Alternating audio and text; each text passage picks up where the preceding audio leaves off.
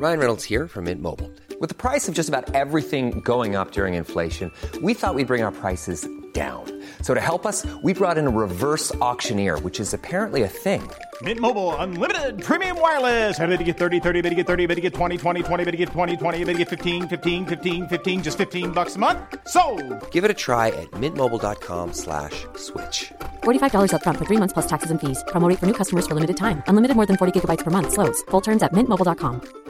Ever catch yourself eating the same flavorless dinner three days in a row? Dreaming of something better? Well, HelloFresh is your guilt-free dream come true, baby. It's me, Keke Palmer. Let's wake up those taste buds with hot, juicy pecan-crusted chicken or garlic butter shrimp scampi. Mm. Hello Fresh. Stop dreaming of all the delicious possibilities and dig in at HelloFresh.com. Let's get this dinner party started.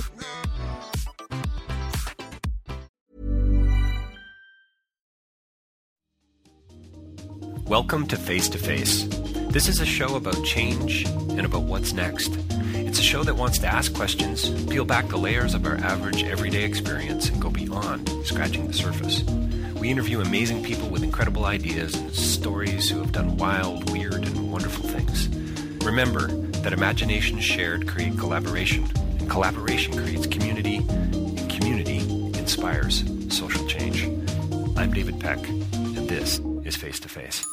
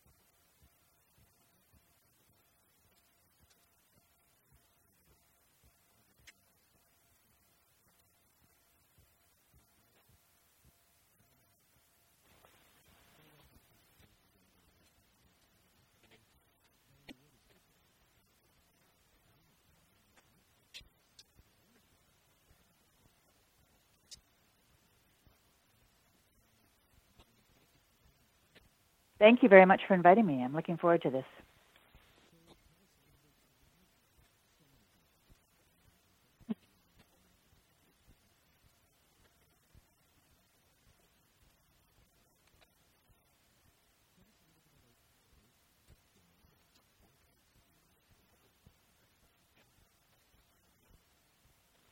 Uh, I'm telling, well, really, I'm telling the story of a center in Vancouver, a psychiatric center called Hope Center. That's the the long name is Greta and Robert H.N. Ho Psychiatry and Education Center, but we call it Hope. Um, and it was a building, one of the first in Canada to be built, purpose purpose built for psychiatric use. Usually, the psychiatric facilities are, you know, in the basement of the hospital or the old back hallways or something. I mean, they're never right up front for everyone to see. They're they're an afterthought almost in healthcare. And so this was a change in direction to build a building that that moved people out of a very old place that was dark and lots of beds to a room into a new building.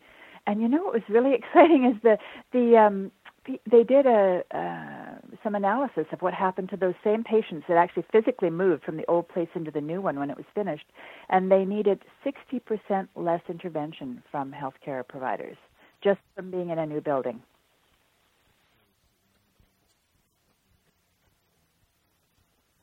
Exactly. The windows. Windows in every room. Privacy. Most rooms are a single bed. I mean, imagine if you're really ill. I don't even like sleeping in a bunkhouse best of times, except at a family reunion maybe, and then it's fun.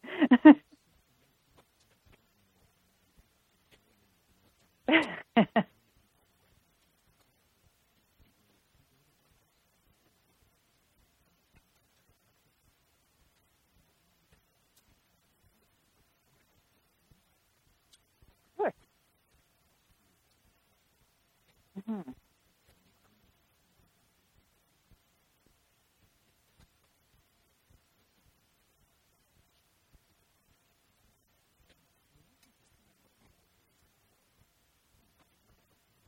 Yeah.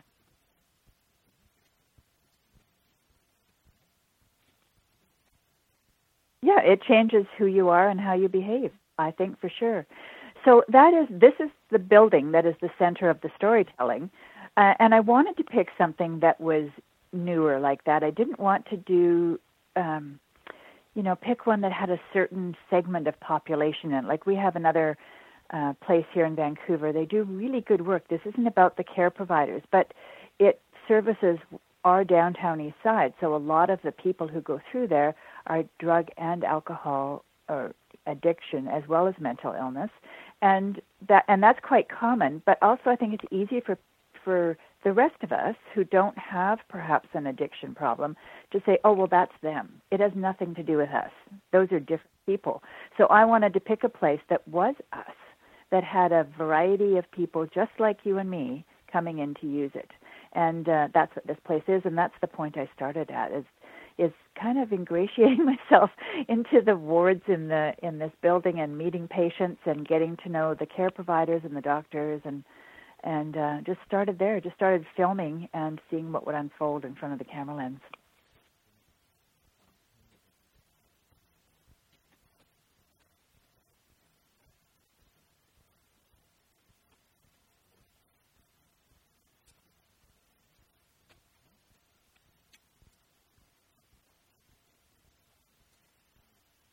Yeah.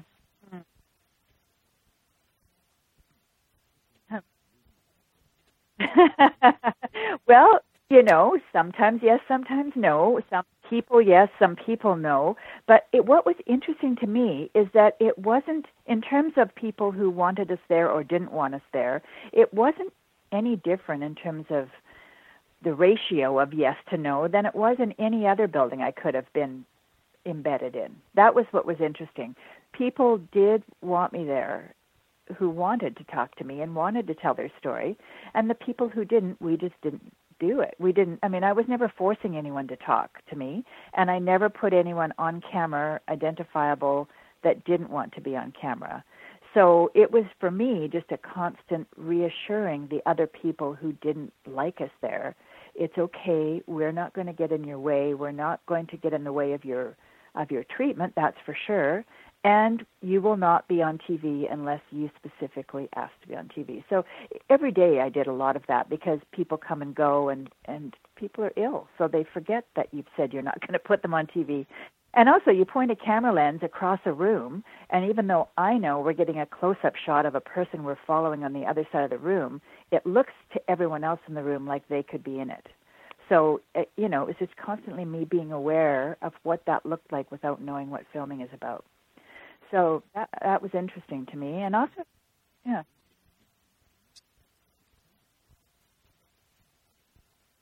Yeah, we we definitely were, and I would say there was good chunks of days we went in there that the patients went, "Oh, good, the film crew's here again," because we're we're exciting, you know. It's not just the same old, same old. There's something different happening, and truly, there were people in there who wanted us to tell their stories. No one had ever asked before.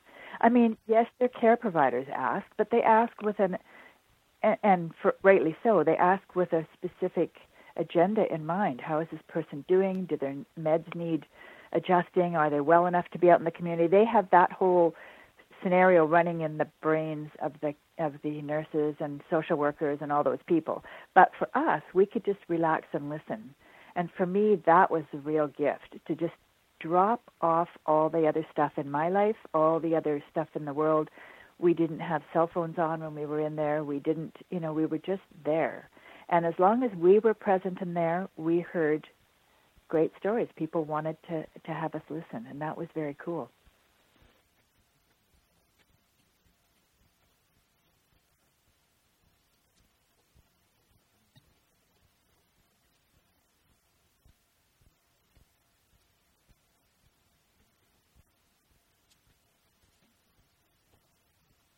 Yes, exactly.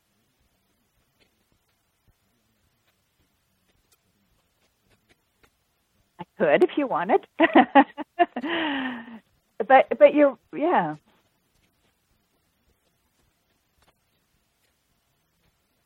Right. Exactly. And you know so many people in all situations have stories to tell and some don't want to share and that's fine other than with their close friends or family but in terms of people like most of the people I met had never been asked. They were they didn't have a voice. And so I tried to be as much as possible the conduit for whatever story they wanted to tell. I tried as much as possible not to judge around that story. It it's hard, you know. We come from a place where where my first instinct is, well, why are you using drugs if you just about die? Why are you yeah like just just get on with it. Don't do that anymore you know? And and then it was it was really good for me for my development to see that people they're past that choice. They can't just say no. It's not they need a lot of other help first and a lot of other things in place. So it was really good for me and for my small crew. There were usually just well there were just three of us in there uh, camera sound and myself to just be able to listen to people for what they were and hear hear what they had to say.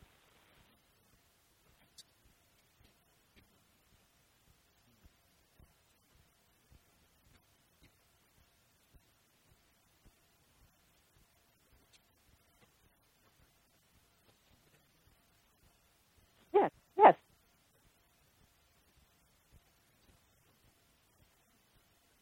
Mm-hmm.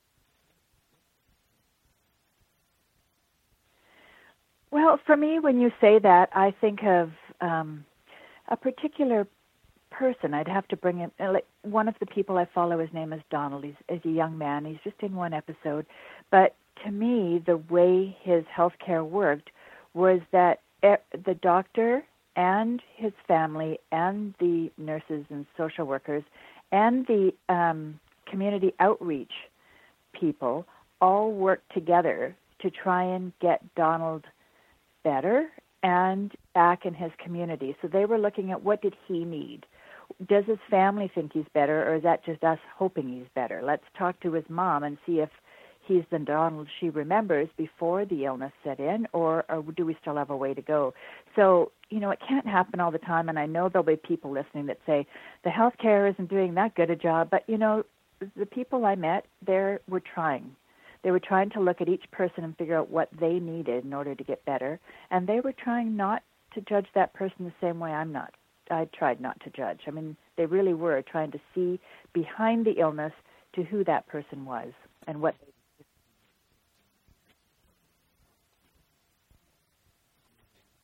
Yeah. Period. Period. And how can we help that person be the best person they can be?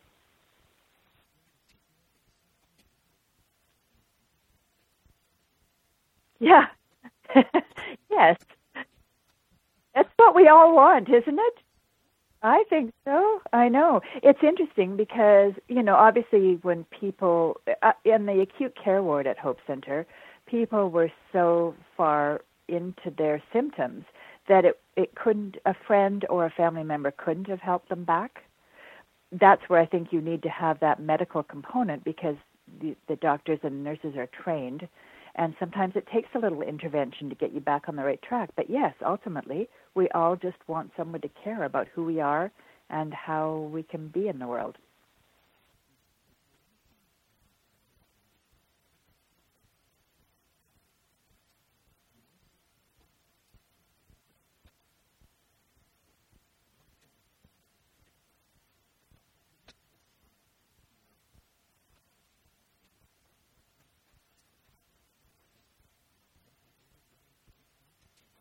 Mm-hmm.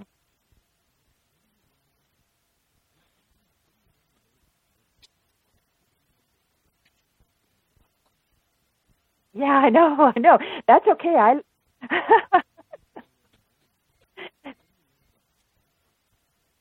Yeah.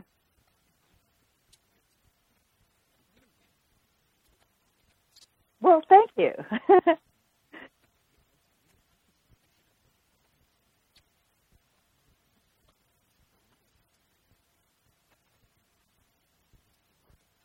you know what? The word on the street is mostly fantastic. I mean, the patients themselves have, not all of them, but the ones who wanted to wrote back to me and said, I love this. I love the way you portrayed me. I love the story you were trying to tell.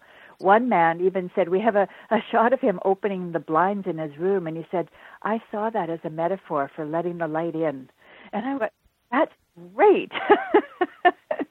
yeah, so the word on the street's been good so far, and I and I do like that. Yeah, it's making an impact. Yeah.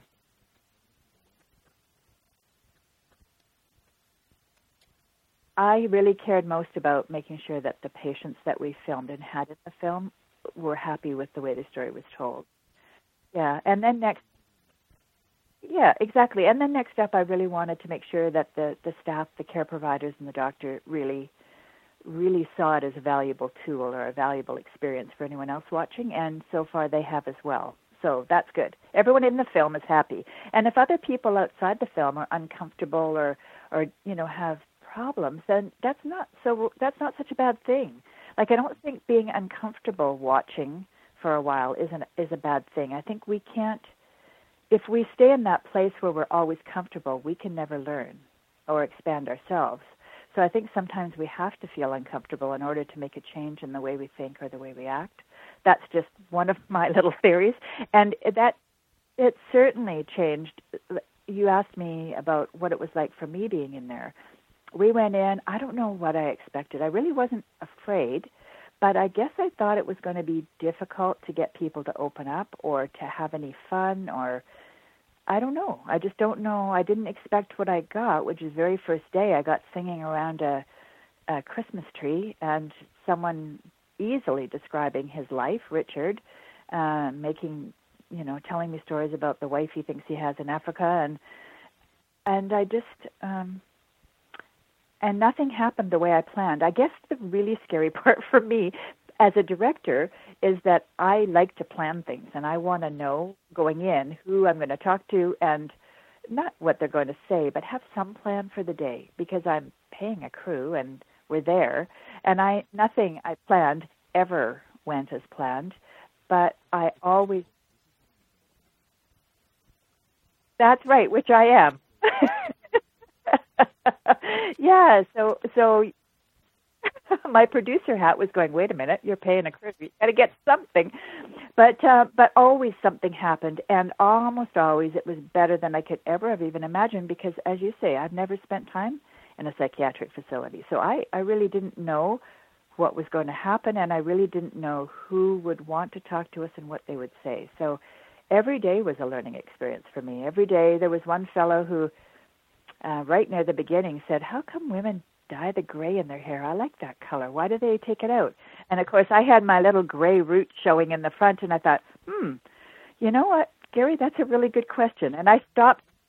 I stopped dyeing my hair because I thought I don't like to do it anyway. And if you're noticing it, everyone's noticing it. You just have the guts to say it because the filter's not there right now. you know.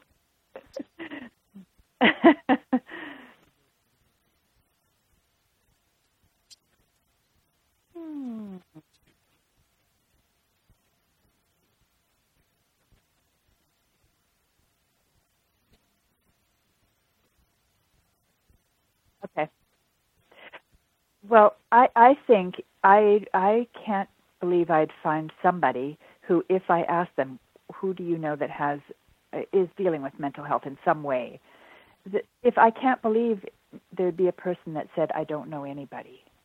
I mean, if if you really talk about it, that's the thing is lots of people don't talk about it. So your friend you have that doesn't come out to parties for weeks on end and then all of a sudden shows up again and is the life of the party, well, I would say you have to you you might want to talk to them and just ask how they're doing, what they're doing. So yeah, definitely personal experience. I mean, my mom growing up had quite, got quite bad depression, and she would spend weeks in bed really. And I never we never talked about. My dad never said your mom's depressed.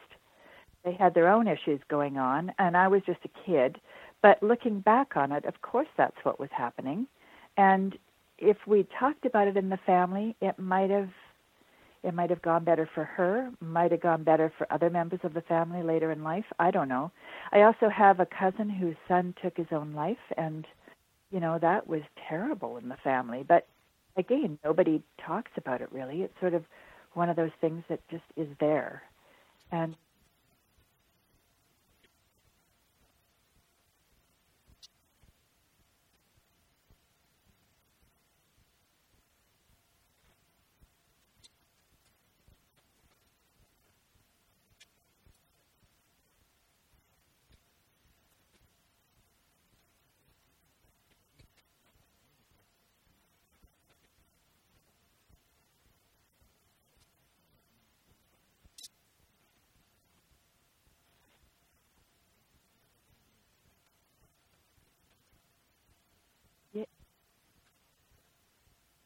Yeah.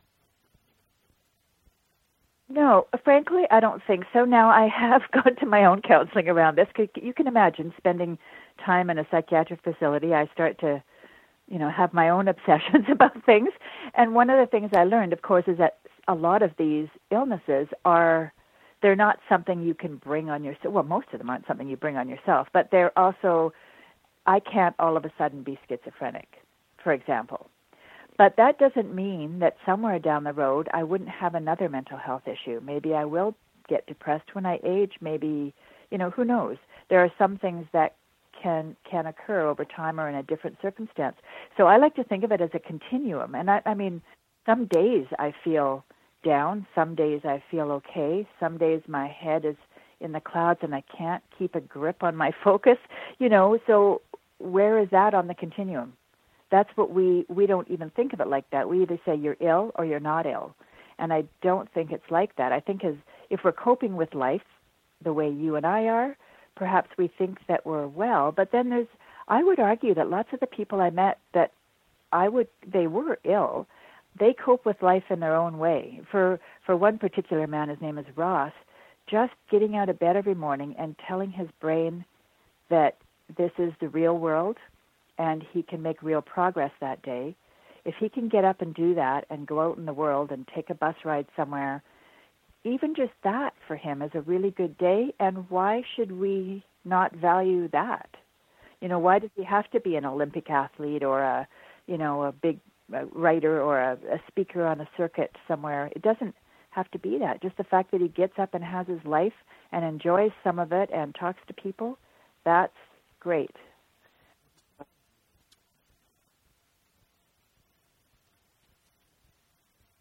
Mm-hmm.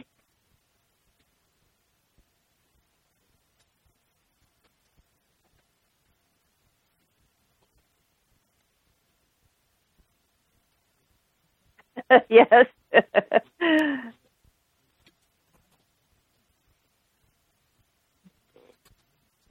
yes. Yes.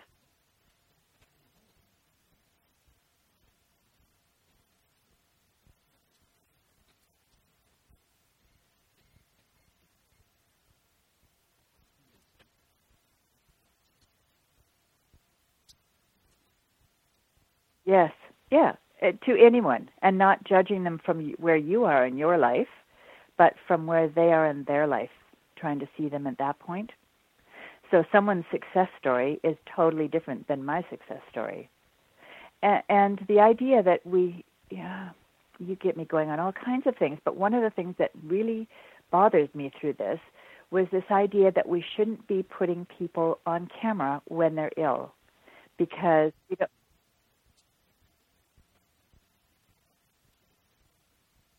it's a question within the medical community for sure, and uh, and and I would say more there. It, it, Q and A's it comes up as well, but you know people say, well, why why would you film someone when they're that sick? That's not fair to them. They shouldn't be. You know, we all have things that we don't want to show publicly, and never mind the fact that I had a very rigorous consent process, so the people I am showing in their illness know what's happening. So that's their right to say yes.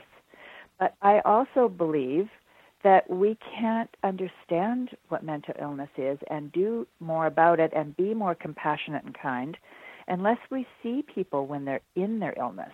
Because if we only see people when they're better, we don't really get it. That that's what leads to us shutting them away, saying, "Don't come out until don't come out of your room until you're ready to talk to me." You know, it sounds like we're punishing them.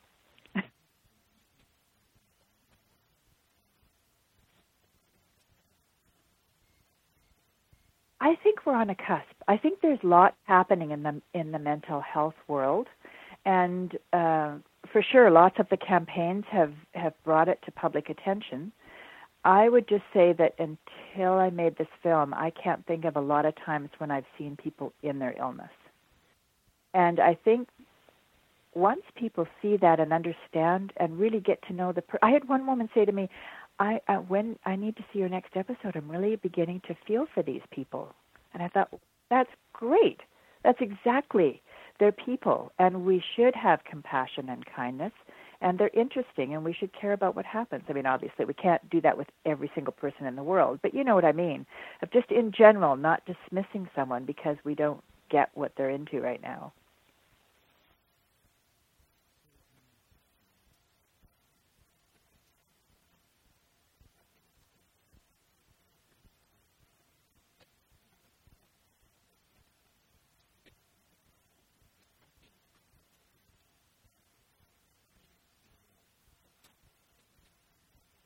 Yes.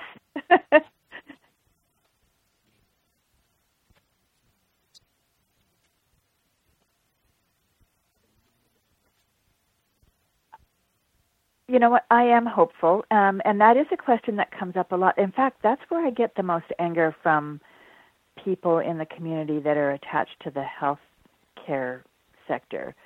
They they say, "Well, where's the hope? No one is better at the end of the show. No one, uh, you know, there's no, you're not talking about any magic solutions. My, my whole point is I think it's very complex and I'm not sure there are magic solutions, but I am very hopeful. I, I'm, I'm a hopeful person, you were correct, but I also am hopeful that we can start to see people differently.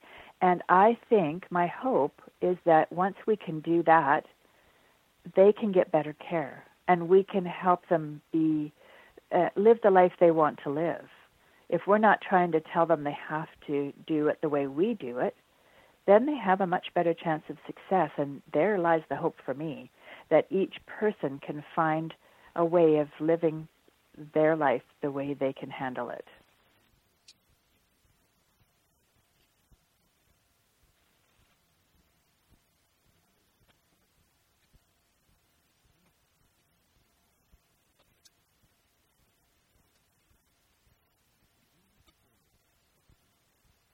I think that's so dangerous to polarize.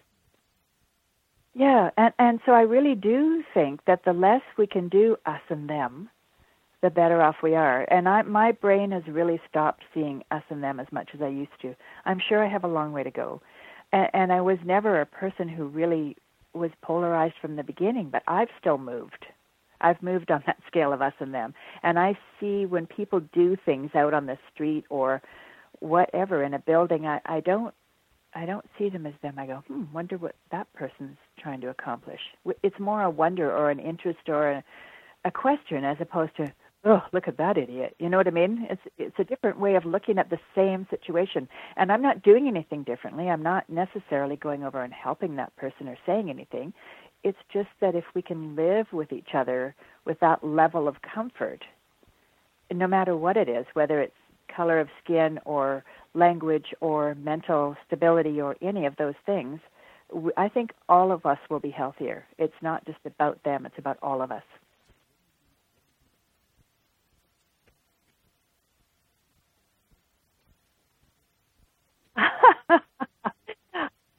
I know. That's why I watch Star Trek. In the future, things look better. and I really do think that we can, well, we have to believe we can get to a place where we can love each other more. If we don't believe that, I mean, that was the same thing with John Lennon and all those, Gandhi, think of all those leaders. They're saying we need to learn to live with each other and love each other. And if we can't, well, I don't know. That doesn't mean we can't try. I guess that's what I have to say. You've stumped me. I don't have an answer. I just think we have to keep believing we can do it.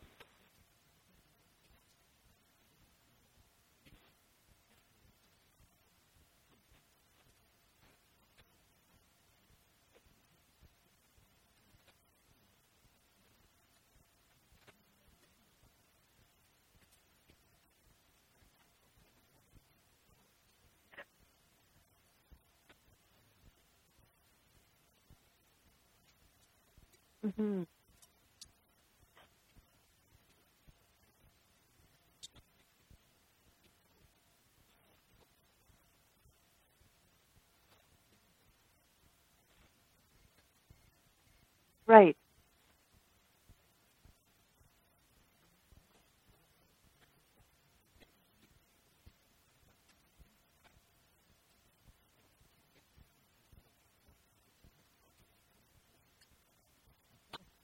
Yeah.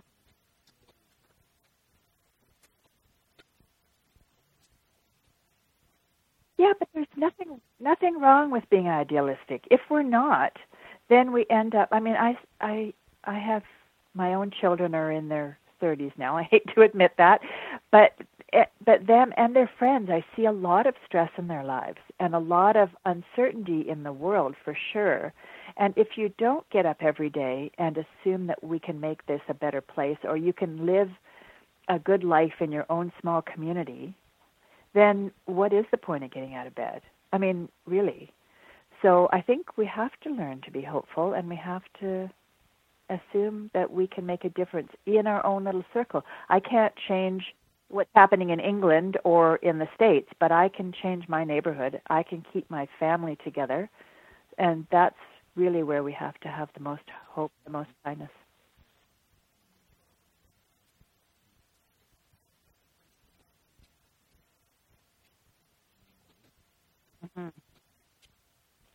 I agree. Definitely, I agree. Do you want to be in my community?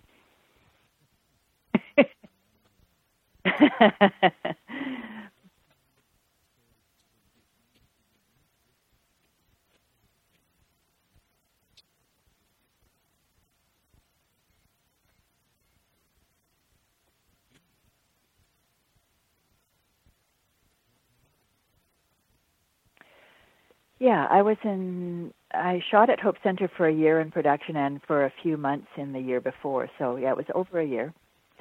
Um,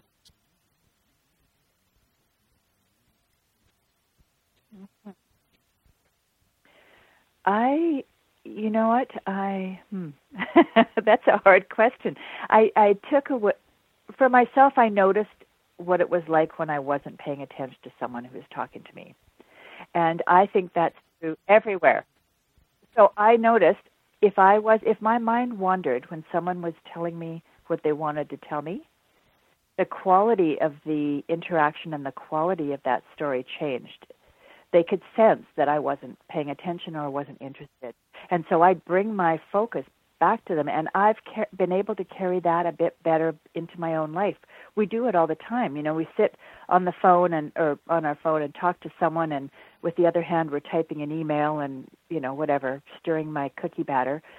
And um and I think you know there's just so much going on. I think I learned that I need to be more focused in the moment when I'm with the people that I care about, more present with the people I care about.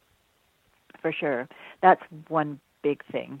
Um, the other thing I learned about myself is that I really have trouble letting go of the people that I really care about in the film, the people I met in the film. I'm a person because I'm so hopeful. I thought that maybe I could have a diff- make a difference, and my difference. I've I've come to learn that the difference I did make was having someone in their life that listened to them, but I can't fix the problems. I'm a fixer. I'm a doer. I'm one of those people, and I just and so it was a real lesson to me to go. Okay, that person is still going to go on whatever path they have. I haven't changed the path. I've listened to them along the way, and maybe if enough people listen to them, the path will slowly change. But I, I just had trouble with letting go at the end of the series. That's that's something I learned. I'm sharing, okay? mm-hmm.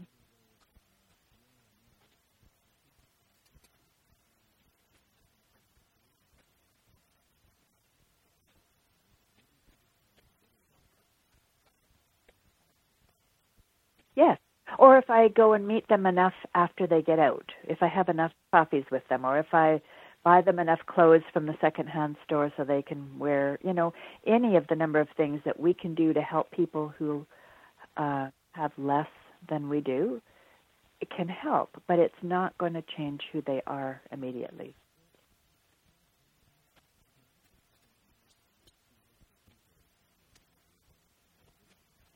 Yeah. Yes.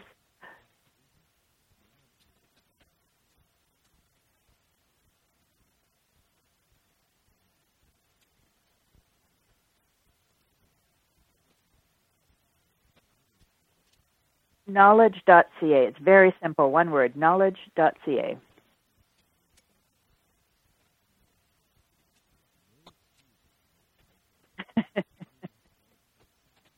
no, but you could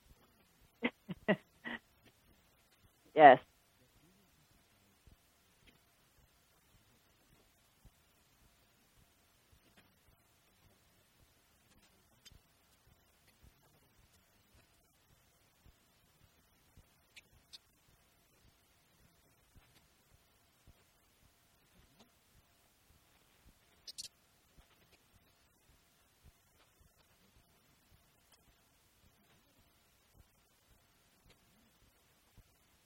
Right.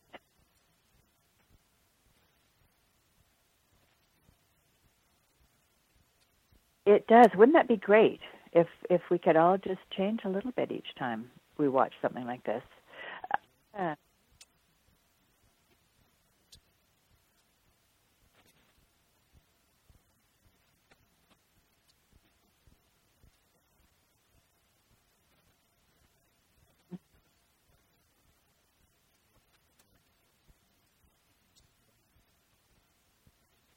right.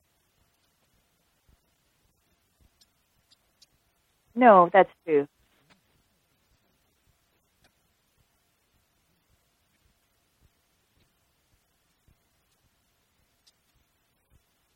Yeah, it if even if this just starts conversation, even if it's angry conversation at the first, that's a good thing. Talking is a good thing. Exchanging ideas, that's good.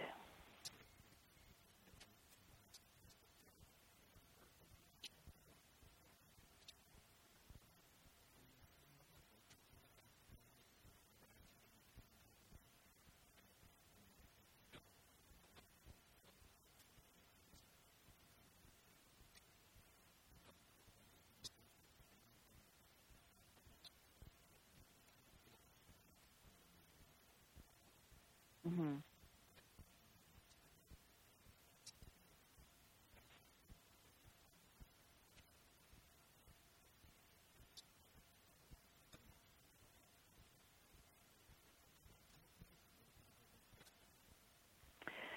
Well, I'm taking a bit of a, a well-earned break. My film be, before these films was um, I was produced one on uh, death and dying, and before that another I've just done a lot in the last 3 years and I need a break. I guess that's where I'm going with it. So I don't have anything else right now that I'm doing. I have quite a few projects sort of in the wings and when I heal a bit, I will get to them. Yes. Oh, I do. I love baking cookies, all kinds of cookies.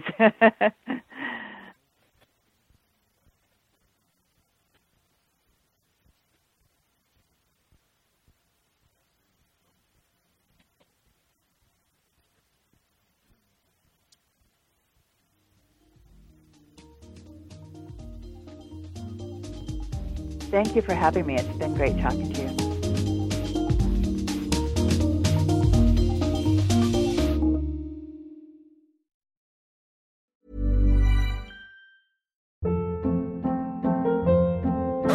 Hold up. What was that? Boring. No flavor. That was as bad as those leftovers you ate all week. Keke Palmer here, and it's time to say hello to something fresh and guilt-free. Hello Fresh. Jazz up dinner with pecan-crusted chicken or garlic butter shrimp scampi. Now that's music to my mouth. Hello Fresh. Let's get this dinner party started. Discover all the delicious possibilities at hellofresh.com. Hey, it's Paige DeSorbo from Giggly Squad. High quality fashion without the price tag. Say hello to Quince. I'm snagging high-end essentials like cozy cashmere sweaters, sleek leather jackets, fine jewelry, and so much more. With Quince being 50 to 80% less than similar brands. And they partner with factories that prioritize safe, ethical, and responsible manufacturing. I love that. Luxury quality within reach. Go to quince.com slash style to get free shipping and 365 day returns on your next order. Quince.com slash style. When it comes to your finances, you think you've done it all. You've saved, you've researched, and you've invested all that you can. Now it's time to take those investments to the next level by using the brand behind every great investor, Yahoo Finance. As America's number one finance destination, Yahoo Finance has everything you need, whether you're a seasoned trader or just dipping your toes into the market.